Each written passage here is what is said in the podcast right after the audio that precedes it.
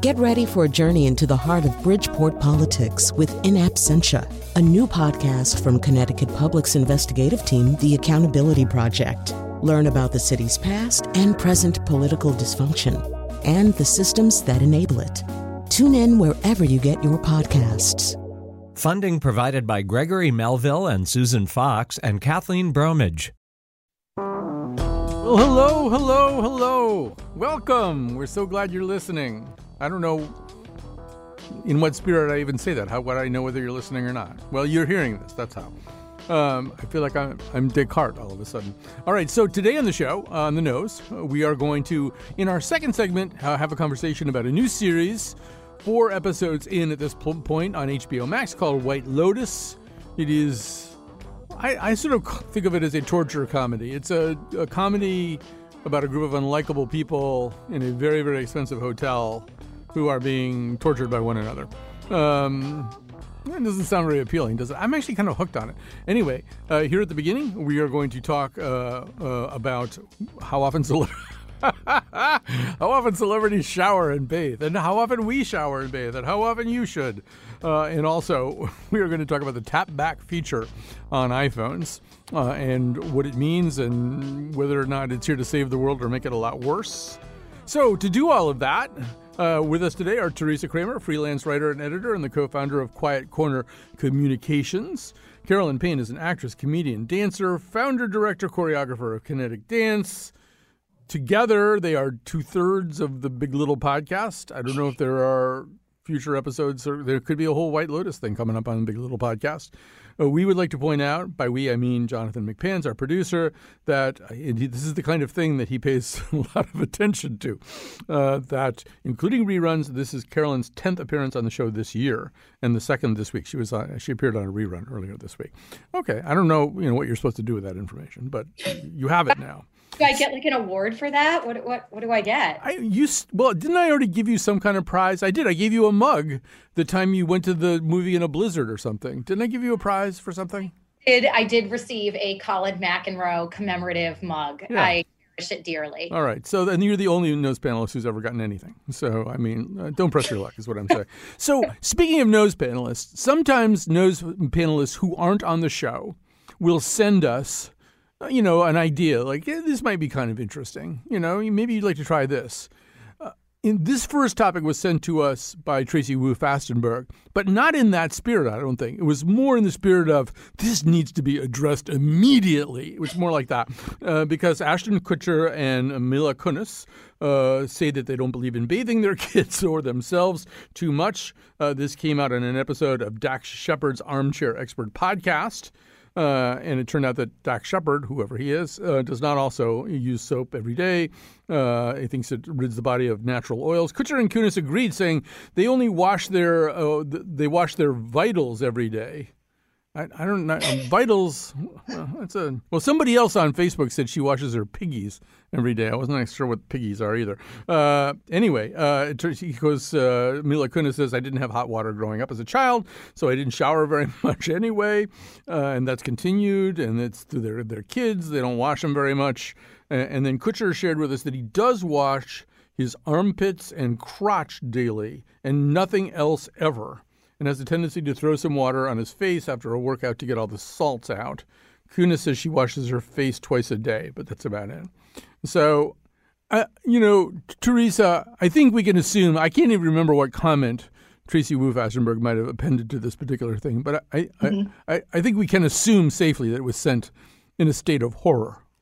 Oh, yes. You're lucky to have me on the show today, Colin, because I happen to have known Tracy Wu Fastenberg since high school. Yeah. So I am very aware of all her cleanliness habits, and they are maybe slightly over the top. Um, she is someone who worries about water spots on the faucets in her house, um, which to me is like one of those Sisyphean tasks that if you worry about it, it will drive you insane. So, yes, I am sure she was 100% horrified. Um, and her children are also very clean, which yeah. I appreciate because dirty kids kind of gross me out, but um, her kids are always nice and clean. So, you know, Carolyn, I think this is also one of these topics. You know, we sort of think, I think, in today's society that everybody talks about everything. But I think this is something that people like of of everybody I know. I don't think there's much of anybody, you know, the, except for people that I, someone that I live with or something. I don't think there's anybody I know who I know this about one way or another, like how often they take a shower or how often they bathe themselves. Yeah, I mean, I guess I just naively assumed that like everyone was clean every day, and uh, I was kind of appalled to learn that like showering, which I thought was sort of a uh, a basic thing to do to you know take care of yourself and respect those around you uh, I, I, was appalled to learn that apparently it's not. Apparently, you can just uh, splash some water on your piggies and go on with the day. I don't know. But I, I, agree with Teresa about clean children. Like when they were saying, like, oh, I wait until I see dirt on them to clean them. Mm-hmm. I was disgusted by that because that's one of the things that I don't really love about kids is they're always sticky. Yeah, and- jam hands, man. Jam hands. Mm-hmm.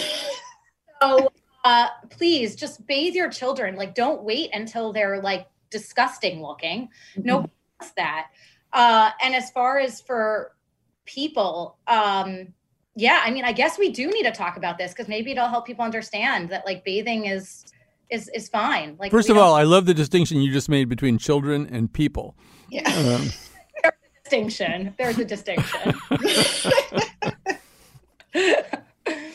Yeah, I don't know, Teresa. Uh, do you particularly care whether Ashton Kutcher is clean or not? I mean, I'm never going to have to smell him, so I don't care what he does. But um, I mean, I've been working from home for 10 years, so the daily shower is no longer part of my routine. And um, because, especially in the winter, so I have super dry skin in the winter, and if, but I also love a shower, right? And a very hot shower. So if I were to shower every day in the winter, which, you know, is probably unnecessary because, you know, it's not like I'm running around doing like Tough Mudders or something. Uh, like I would be just like a prune. I would have to slather on so much stuff to keep my skin from just splitting open. It would not be worth it. Like to me, like if you're doing something that sort of negatively affects you to such a degree, there's clearly something wrong with it. Right. I should say that in getting ready for today's uh, nose, we had a lot of trouble picking topics, and and so the first segment is really going to be about people's personal habits, both in terms of cleanliness and how they use their phones, uh, as opposed to maybe something that's going on in culture or anything. I don't object to that, however. I will just say this: since we're see, one thing that you and I have in common, Teresa, mm-hmm. is dogs, and yeah. and my main incentive to take a shower like to take a shower. I, I, don't know. I probably left if I didn't have dogs. I'd probably I would shower occasionally. Maybe mm-hmm. I don't know. Three times a week would be plenty probably. Um, but like it is sort of that moment where I try to figure out whether I have ticks on me. oh yeah, mm-hmm. it's that special inspect yourself entirely for ticks as much as you can, up to mm-hmm. and including since we're oversharing here. Mm-hmm. Um, I bought uh, this year a uh, something I never had in the shower before is like one of those long handled brushes so in case the tick is on my back, um, I can find it there. uh, I'm allowing ticks to run my li- life right now during this this kind of warm weather. But you know, Carolyn, I also wonder. I, I feel like celebrities are different from you and me. You know, and there's sort of a way in which I don't know they like I think I'm uh, uncomfortable with all of us talking about this, but I guess they sort of just get to talk about this stuff and maybe even try to set some kind of tone for everybody else. I mean, I wonder how many people would think, "Oh, well, if they don't do it, you know, I could cut back on my showers." I hope not. Um, I mean, but I feel like in the day and age of Twitter and social media and TikTok, like everyone just shares everything. Like I know, and especially during like quarantine in the past year and a half, I have learned more about everyone's home life and you know, bathing habits and eating habits and just habits in general than I've ever wanted to know.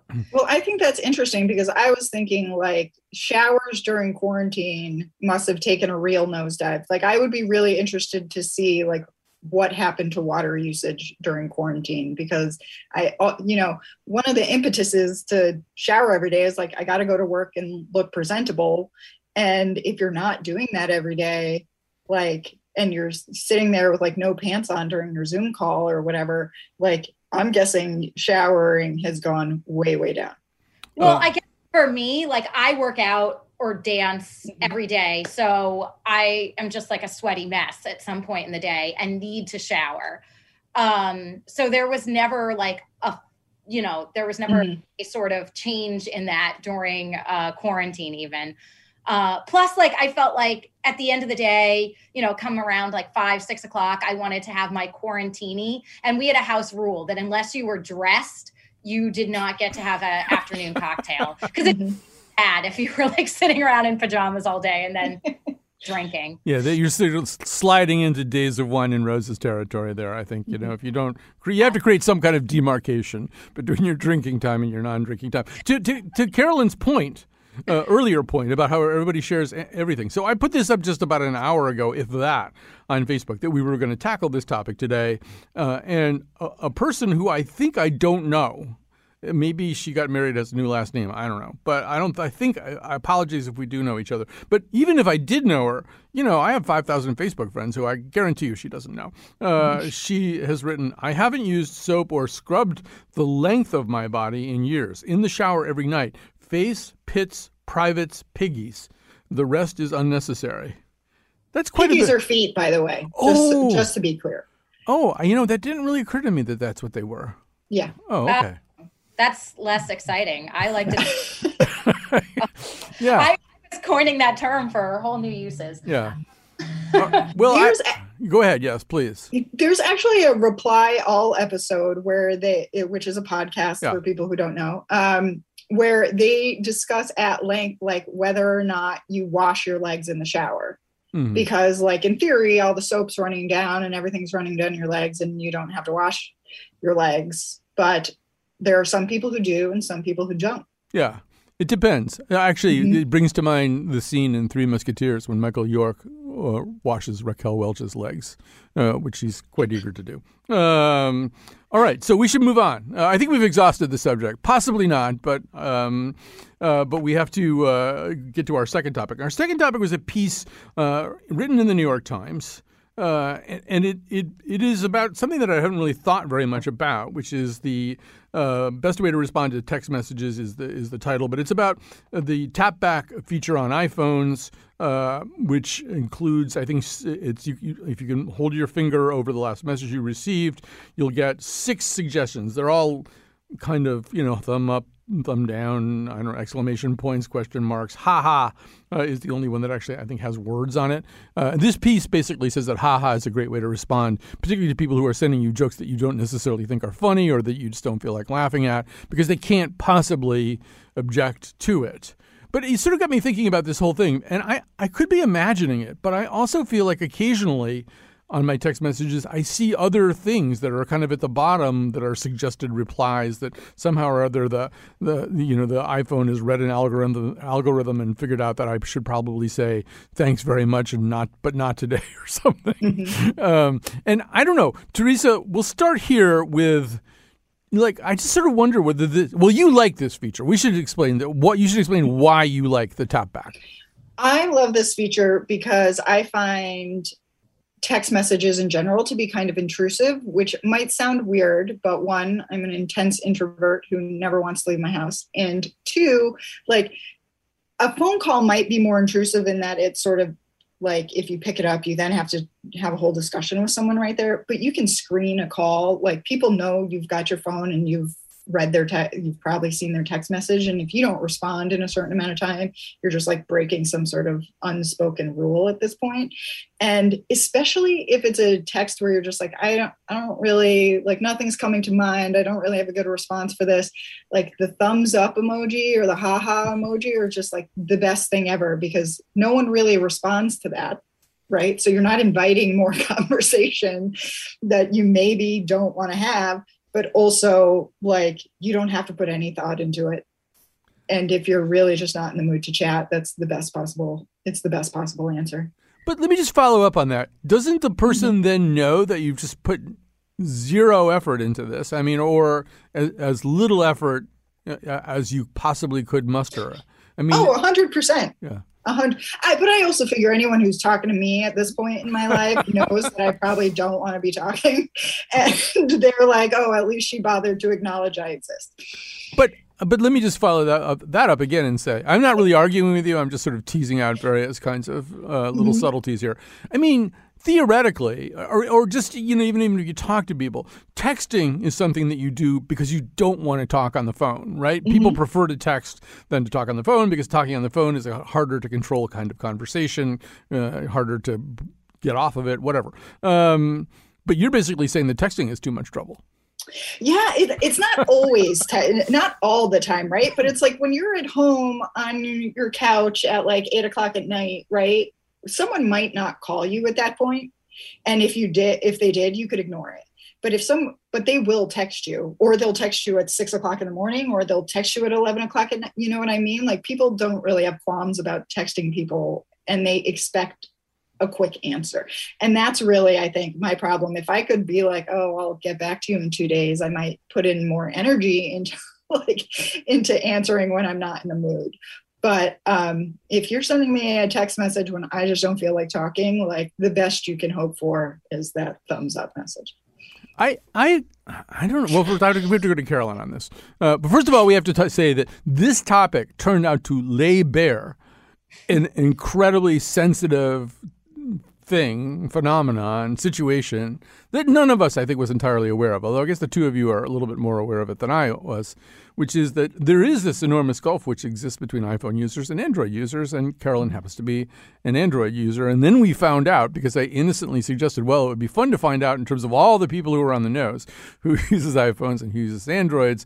And it turns out this is yet another thing, in addition to Carolyn's number of appearances on the show, that Jonathan McPants knows about or can keep track of or something. And it turned out that, like, basically she's all alone by herself. Um, but that isn't really the point of this conversation, is it, Carolyn? Well, I guess it. I, I don't know. It feels like Pants is tracking a lot of things that I'm doing right now. Someone call the police on him. Yeah.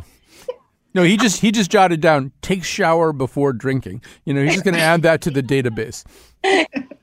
exactly. Um, so I think for those who don't know, by the way, if you are texting an Android user and you have um, you know, clicked like on something they've sent you or clicked love or ha ha. it sends the Android user an, a text. Like I can't see, I don't see like the little heart next to the text message.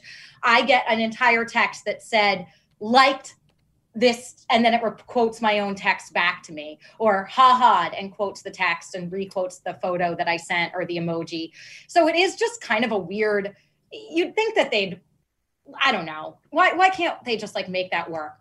Uh, so I and also Android users don't have the capability. I cannot just like you know long click a text message and say that I like it or ha ha or whatever. So I have turned to the wonderful world of emojis to really express myself. Anyone who texts with me knows that I, I and GIFs. I like the GIF keyboard too. I find that there's a lot of great ways to respond to things that way. Um, because I I do agree with Teresa that sometimes I just find texting exhausting. Um, but it's far better if any I, I don't ever bother to call me. That's uh, I don't want to talk to you ever, but I will text with you and I will send you really fun emojis. And where the Android is superior, Androids have a thing called the emoji kitchen where you can combine emojis to make an even better emoji. Like you can combine the party emoji and the poop emoji to make a poop party. Um, the minute you said you described the function, I knew poop was coming very soon after that. Absolutely. Because poop is my favorite emoji because it's just like, it just nails so many things. Like, and it's a perfect response. Um, I have a whole stand up bit how it's like if somebody texts, like, hey, are you coming out tonight? If you respond with poop, they don't know what's happening. or, or, maybe they do. Um, I, I, I, want to point out that sort of in this finely detailed world of unspoken codes and rules, uh, or barely spoken of co- uh, codes and rules, uh, there's an, another one that just kind of uh, another wire that just got tripped because I'm getting I'm actually getting a GIF from Jonathan McPants, uh, our producer, kind of uh, complaining about you pronouncing it as GIF. Uh, which is like another huge gulf. There's, I mean, it's one of those things that hasn't really been worked out, and people have different rationales for why they, they, they say those words one way or another. I just want to say from my from my own perspective. Well, I should say one thing first, which is to Carolyn's point, and this is a little bit of a violation of personnel procedures, but I'll do it anyway. You know, we're in the process of interviewing candidates for the senior producer job on this show. And and one of them said in one of our recent interviews that she really likes to talk on the phone to people. Sometimes email just doesn't work, and sometimes you know if we're, if we're not all gathered in the office, she'll want to talk on the phone. And I, there was just kind of a little moment of silence, followed by you know, exclamations of horror from me and Jonathan McPants. I mean, there's certain people that I do like to talk on the phone to, and, and I seek those opportunities out. But most of the time, yeah, when the phone rings, that's just, you know, what what is this person thinking? You know, and certainly I don't want to talk to anybody I work with uh, no. on the phone. Uh, and and I'm just I'm also getting a running commentary on this conversation more so than usual from technical producer Kat Pastor, who I've just discovered a is extremely clean on any given day um, which makes me feel bad because since she's the only person who comes sees me when I come into work at all, I don't really make any attempt at hygiene or anything. Um, and she also, I think, is shares our sense that calling people on the phone is not good. I just do want to say though, Teresa, about this whole tap back thing.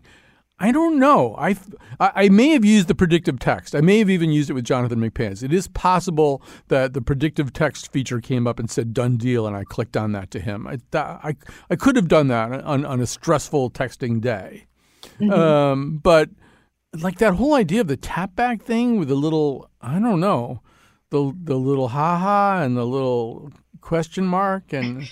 I don't know. I might, there's just some puritanical thing, some you know Protestant thing that's gnawing at me about that. I would really feel as though I, I, I had really dishonored the other person by saying I am going to rely. They don't even look very good. That's part of the problem, right? They look well, crude. I, I think the article also sort that this all came from sort of addresses this, which is sort of like yes, you're you're you're sort of putting the least possible effort into this.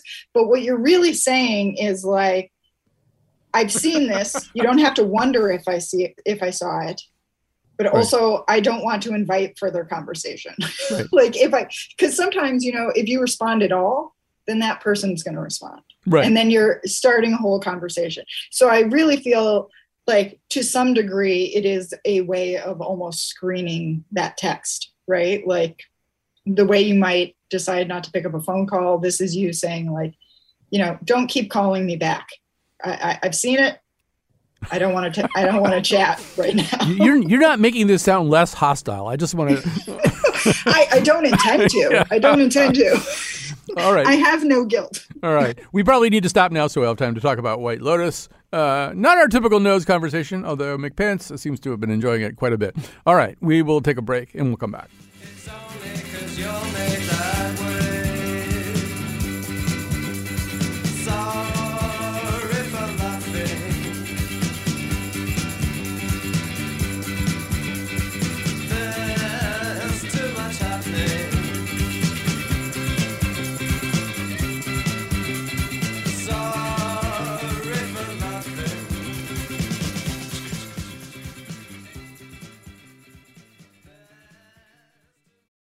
Support for this podcast comes from Hartford Healthcare. Elevating Health is funded by Hartford Healthcare. ECMO is a leading edge, life saving treatment for patients with cardiac or respiratory failure. Dr. Jason Gluck, director of the Mechanical Circulatory Support Program and Emergency Cardiac Care at Hartford Hospital, explains what it is. So ECMO stands for extracorporeal membrane oxygenation, outside the body oxygenation of blood. It's a life support technique that's used by highly sophisticated medical systems for patients with severe heart or lung failure. The technique involves removing blood from the body, oxygenating it, and then returning it back. ECMO procedures happen in the ICU, but not all hospitals are equipped with the necessary technology and staff. Dr. Gluck describes Hartford Hospital's ECMO Go team. So ECMO is considered when treatments have failed. And in our center, with a special ECMO on the go team, we'll actually take that technology to their hospital and help them out there if they need to to stabilize the patient and then bring them back to heart for recovery.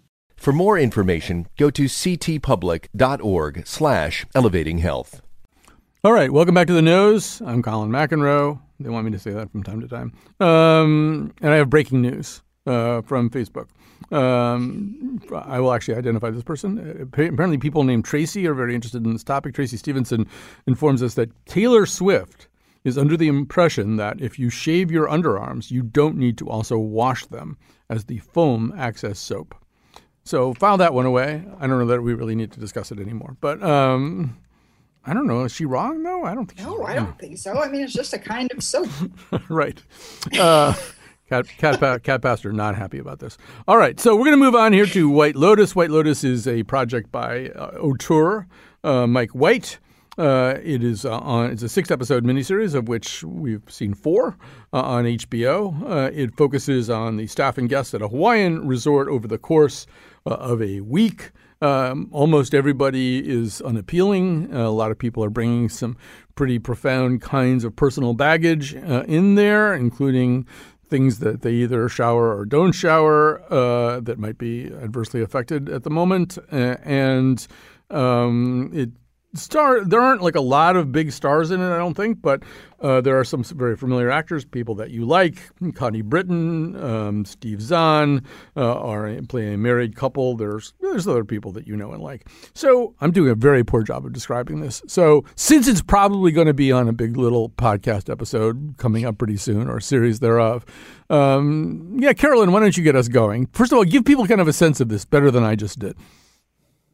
Uh uh, like describe this show? I okay so i mean it, it, takes place at this beautiful hawaiian resort. Uh, the show focuses on uh, a selection of guests who are all pretty awful people.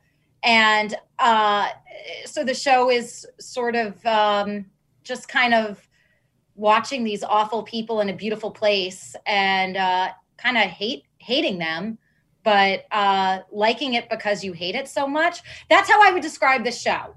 Like you're really you you really don't want to know any of these people. Like none of these people are people that you would want to come into contact with in your life, but yet you cannot stop watching this show. All right, um, I think that's a good gets us off to a good start. There's another part of the show that's uh, outlined right in the first episode. It is part of the premise or, or thrust driving the show. Uh, we're going to play a clip of it right here. You will hear uh, just some random people from an airport, uh, but also you will hear one of the major characters. Uh, Jake Lacy plays Shane Patton, uh, who is one. Part, he's one of uh, one half of a honeymooning couple that we meet at this Hawaiian resort. But this is kind of taking place after all of the rest of the action uh, of this series uh, has unfolded, although it is the first thing that you see about the series. You headed home? Yeah. We were at the Amanari. It was fine. The food was good. Not much to do there, but we just like to sit around anyway. Which hotel were you at? White Lotus. White Lotus? Our guide told us someone was killed there.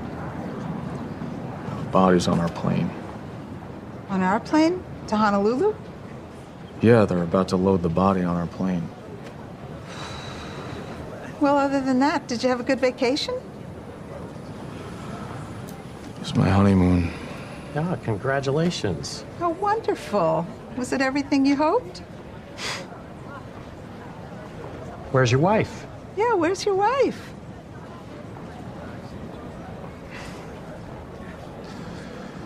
No offense. Leave me the f- alone.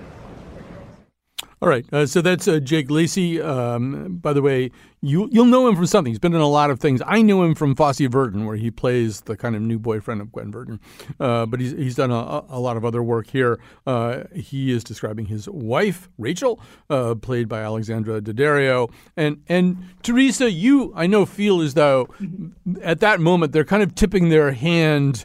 Uh, to the degree to which they, they owe some kind of plot debt to Big Little Lies. Oh yeah, I mean it's basically the same setup, right? Where we know someone is dead, but we don't know who, we don't know how or why, and every episode is just them trying to point, you know, the finger of death at a different character. And something we did, Carolyn, I don't know if you remember on Big Little Lies, is we used to talk about which character the episode wanted you to think was dead. Mm-hmm. Yeah. And I think the show's sort of doing the same thing. Each one, it's focusing on someone different and setting up a reason for who might want them dead or how they might end up dead.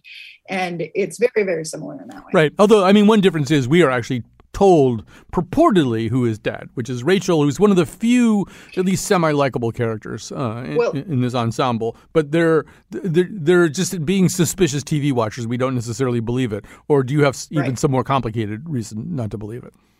Oh, I, I just think that's one of the intentional sort of red herrings they're throwing at you. Like you're meant to believe she's she's not there with him at that moment because she's dead, but that would be way too obvious. I think. So uh, you know, first of all, I, I should say, and I guess I haven't. I think you, you've we, we've gotten sort of Carolyn's uh, basic take on this thing, uh, which is that it's very addictive um, because she enjoys not liking characters. Um, and and for me, I don't typically have that feeling, and I I kind of you know I watched this the four episodes with increasing amounts of absorption and increasingly the sense that I don't like the series. On the other hand my dog Declan and I stayed up really late watching the fourth episode on Wednesday night rather than waiting because we really couldn't stop. So, you know, Teresa, it's sort of an interesting question whether you can dislike a series and, and still be kind of hooked on it because that's sort of how I feel right now. Oh, I yeah. I mean, a hundred percent. That's how I felt about the show Girls. Like I, I hated everyone on it, and I don't hate everyone on the show. I think maybe uh, Connie Britton's daughter, or whatever. I don't. I can't remember Oh, she's name on the awful. show. She is exceptionally awful, and I hate her. But everybody else has some sort of humanizing thing going on with them. I think. Um, Yes. Oh, and Shane. Shane's pretty awful too. He's terrible.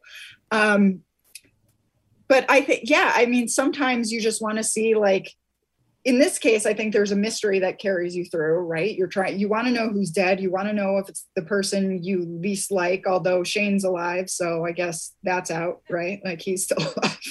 and, um, and, but oh, you want to see, you just want to know what happens. Like the story itself. This is a, you know, a, a show or a book or a movie or whatever that's really plot driven doesn't necessarily need to have characters you love.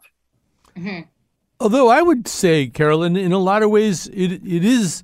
I mean, unless you're really focusing constantly on this question of who was in that box being uh, loaded onto the plane, um, I mean, you're spending most of each of the four episodes we've seen so far dwelling alongside these characters as they work out their different dramas. Uh, one uh, girl who's been brought along with uh, with the Connie Britton Steve Zahn family on the trip uh, winds up uh, hooking up with uh, somebody at the who works at the hotel. There's a whole bunch of other sort of you know underlying drama about that. Steve Zahn thinks he has tes- testicular cancer, so that's like a big worry. The guy who seems initially like the Mister Fix It of the ser- series, the guy who's going to keep things kind of under control as the maitre d or manager, I guess he's the general manager of the hotel, uh, Armand, played by Murray Bartlett, turns out to be the person most capable of slipping out of control, and that's probably all we'll say about that. Uh, and one of the other major plots involves the uh, very, very talented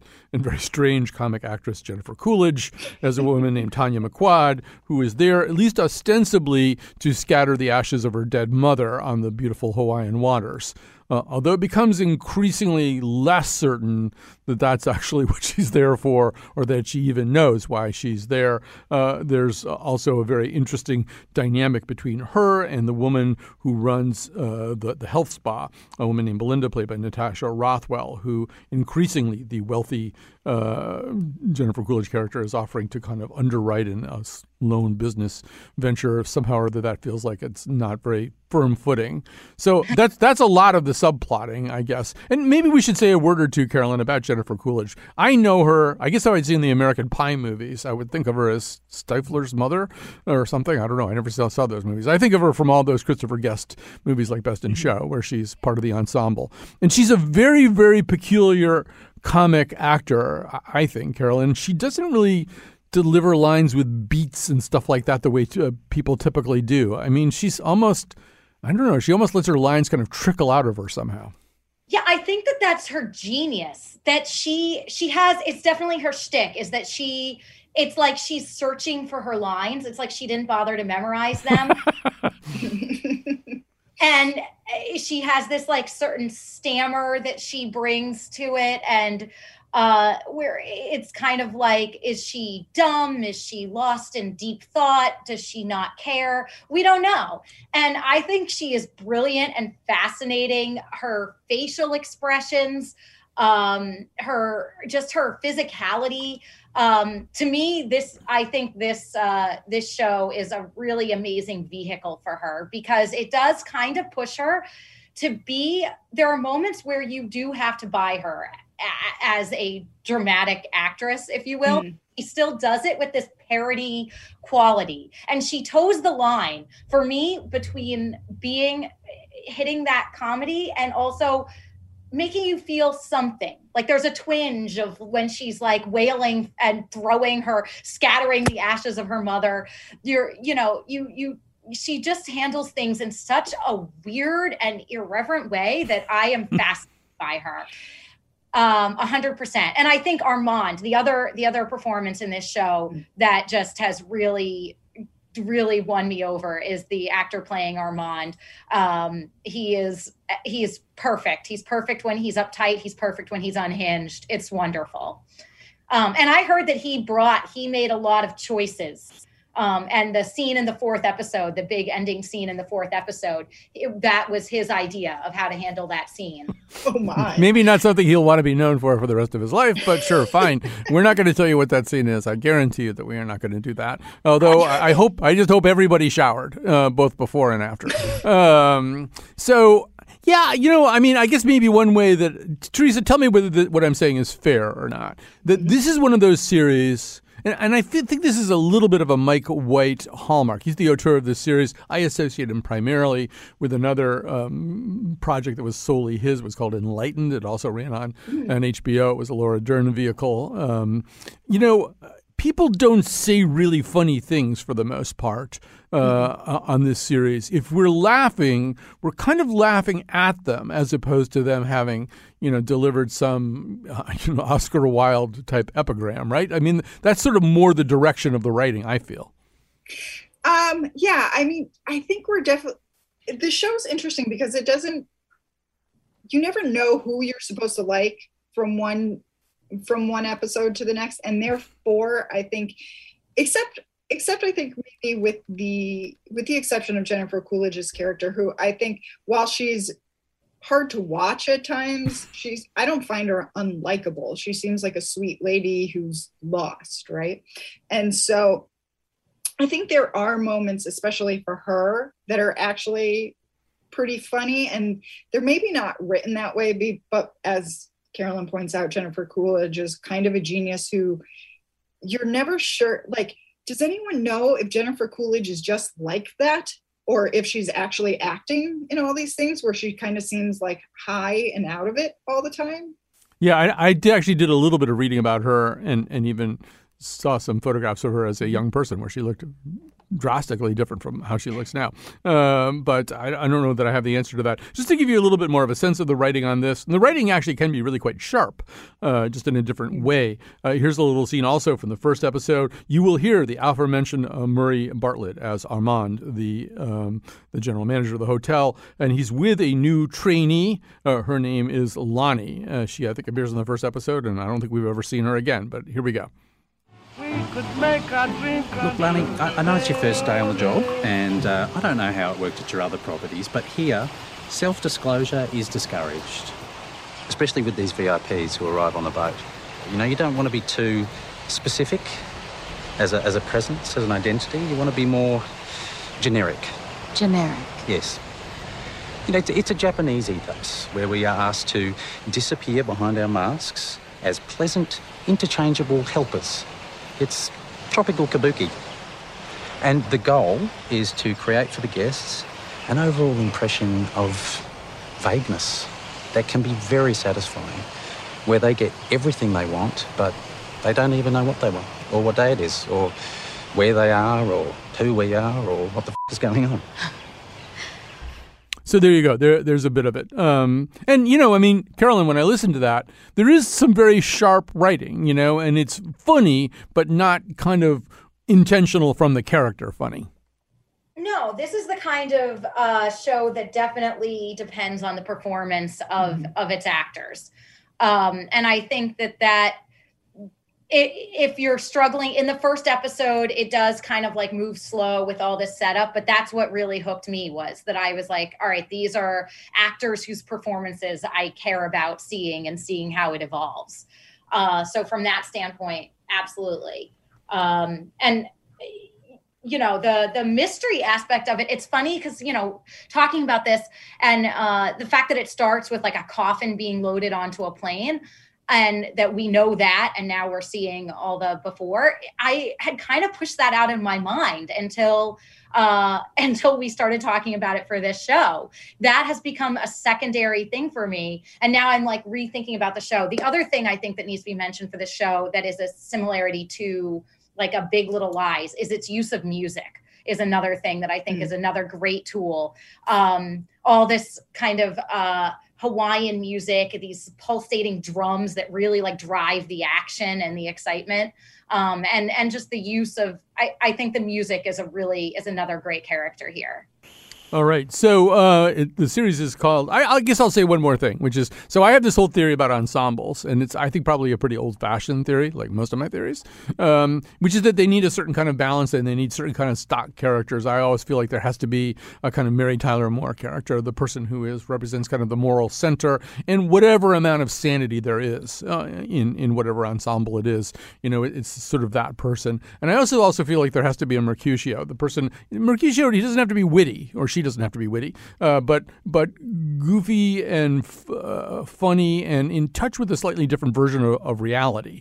Um, and I feel that's one of the things this series. Well, it's missing both of those elements. Actually, there is no person who represents a Mary Tyler Moore type moral or sane center to everything, and there is nobody really who functions that way. Although it frustrates me that Steve Zahn doesn't, because he's so good at it in, in movies like Out of Sight and Happy Texas. He is so good at sort of being the person who is goofily in touch with uh, a slightly or drastically different version of reality, uh, and, and there's a kind of relief that comes with this. There's somebody who sees this an entirely different way. And I, yeah, go ahead. I have a question because I I think Rachel is the moral center of the show. I guess she's the closest thing. Yes. Yeah. Yeah. And I, then maybe the son, who's I forget what his name is, the Connie Britton's son. Yes, one of the Mossbachers. I can look it up yeah, for you. Yeah. Yeah. I, he seems like he could maybe be the Mercutio or the closest thing to it because he's sort of he's just sort of put upon like whatever you don't like about him his sort of explosive behavior you can sort of understand it because of what um, the way he's treated by basically everybody around him. Right. Well, Miss, Miss, Miss Kramer, uh, his name is, is uh, um, no, wait a minute. Uh, I was trying. It's Quinn Mossbacher. Uh, he's played by Quinn, Fred right. Uh, Fred uh, Hechinger. and he's a pretty poor substitute for Mercutio, in my opinion. but thanks for stopping by the front desk. If there's anything else we can help you out with, we'd be happy to. But right now, we'll have to go to a break, and we'll come right back.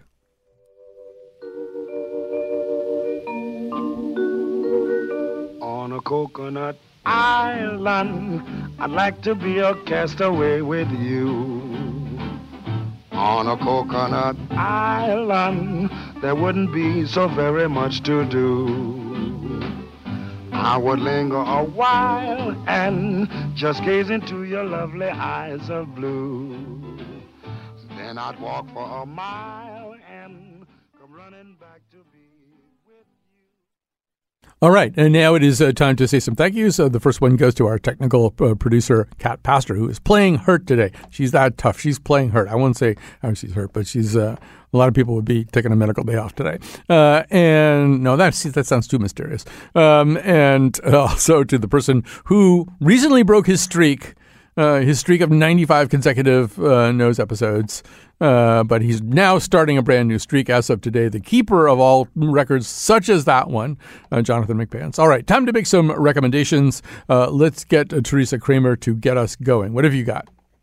So I I'm in the middle of reading a book called Once There Were Wolves by Charlotte McConaughey, and it's um it's sort of a murder mystery where the main character is a wolf biologist who is in the middle of a project um, of rewilding the Highlands of Scotland and returning wolves to the to the mountains. Um, and it's just one a really interesting idea, and um, I I just I really like it. Um, and so I would recommend it if you happen to like wolves and murder.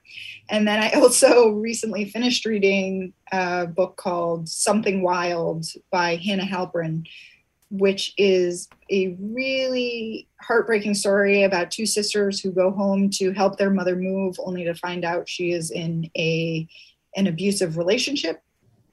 And their attempts to kind of get her to leave that relationship, and it was really, really wonderful novel. And Hanna Halperin is a former domestic violence counselor, so she she really knows what she's talking about.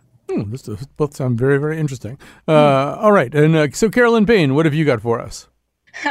um, okay, so I got uh, hooked on. I, I'm into true crime documentaries, and it just feels like there's never enough good new ones out. So I sadly got hooked on this Netflix uh, true crime series called Heist, and it follows um, different famous heists that have happened. And it's kind of cheesy because they have like reenactor actors like portraying the people and do these very like highly produced uh, reenactments of the crime. Um, but they also pair that with interviews with people involved. It's cheesy and kind of like a very lowbrow version of a true crime documentary but you know what it's fun and the heists are pretty pretty crazy and make you sit around fantasizing whether or not you could get away with that and then like live on the lam the rest of your life like these people which is currently sitting around considering. uh, all right. So, um, first of all, I want to say that next week uh, uh, we are doing an unusual thing, which is reading one of those things that Teresa likes so much. They're called books, I believe.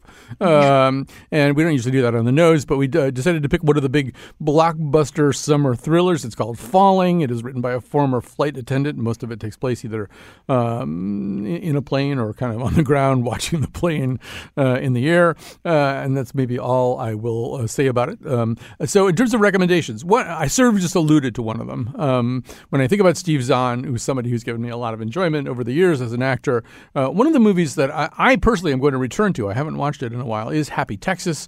Uh, the premise there is that uh, he and Jeremy Northam are uh, escaped convicts um, uh, from a nearby prison, but they they show up to direct some kind of musical pageant, and they they assume the identities uh, of these two gay directors and director and choreographer, uh, and and they they assume those. Uh, those identities with kind of a comic lack of comfort and familiarity, but it's got a terrific supporting cast, including a friend of the show Illeana Douglas. Uh, so, and it's really delightful. And Zahn in his scenes is just he just destroys you. Uh, so uh, that's one. And then one thing we almost talked about on today's show uh, was was Gawker. Gawker, which is oh, there's one of, it's one of Teresa's dogs. Either that oh, or no, someone's making a delivery. I'm going yeah, either that or it's one of the wolves in the book she was talking about. But um, uh, so Gawker, as most people know, was this kind of snarky, scandal mongering website that was you know kind of the white lotus uh, of the internet publishing world for a long time in the sense that it, it as Carolyn would like to say it, it, it, took it took pleasure in burning its subjects uh, like uh, ants under a, ma- a magnifying glass. Um, and eventually was driven out of existence partly due to uh, a lawsuit. Um, well it's back. It's back in a, and I think it's in a different and better form so far. I mean I've been reading it. I thought maybe we would talk about the renaissance of Gawker today. We didn't. But you know the, it seems a little less mean and a little bit more more thoughtful. Uh, there's uh, some, I mean, one of the pieces that's kind of on the, the front page, so to speak, today is about how revenge isn't such a great idea. Uh, maybe you should just go take a walk. Uh, and uh, there's another very thoughtful and interesting piece about whether Jon Stewart, who's about to relaunch uh, on a streaming channel, is is properly positioned to comment today, whether in fact his outlook, uh, his particular take on things, uh, his way of emoting as he delivers was more appropriate for his heyday uh, on the Daily Show. Uh, and it's a, it, it really is a piece that kind of got me thinking too. So you know, at least check out Gawker, uh, the new Gawker, and see what you think. and meanwhile, thanks to everybody, including especially Jonathan McPants, who is this is your 202nd total nose episode. that he's produced. He knows these things. He knows these things somehow.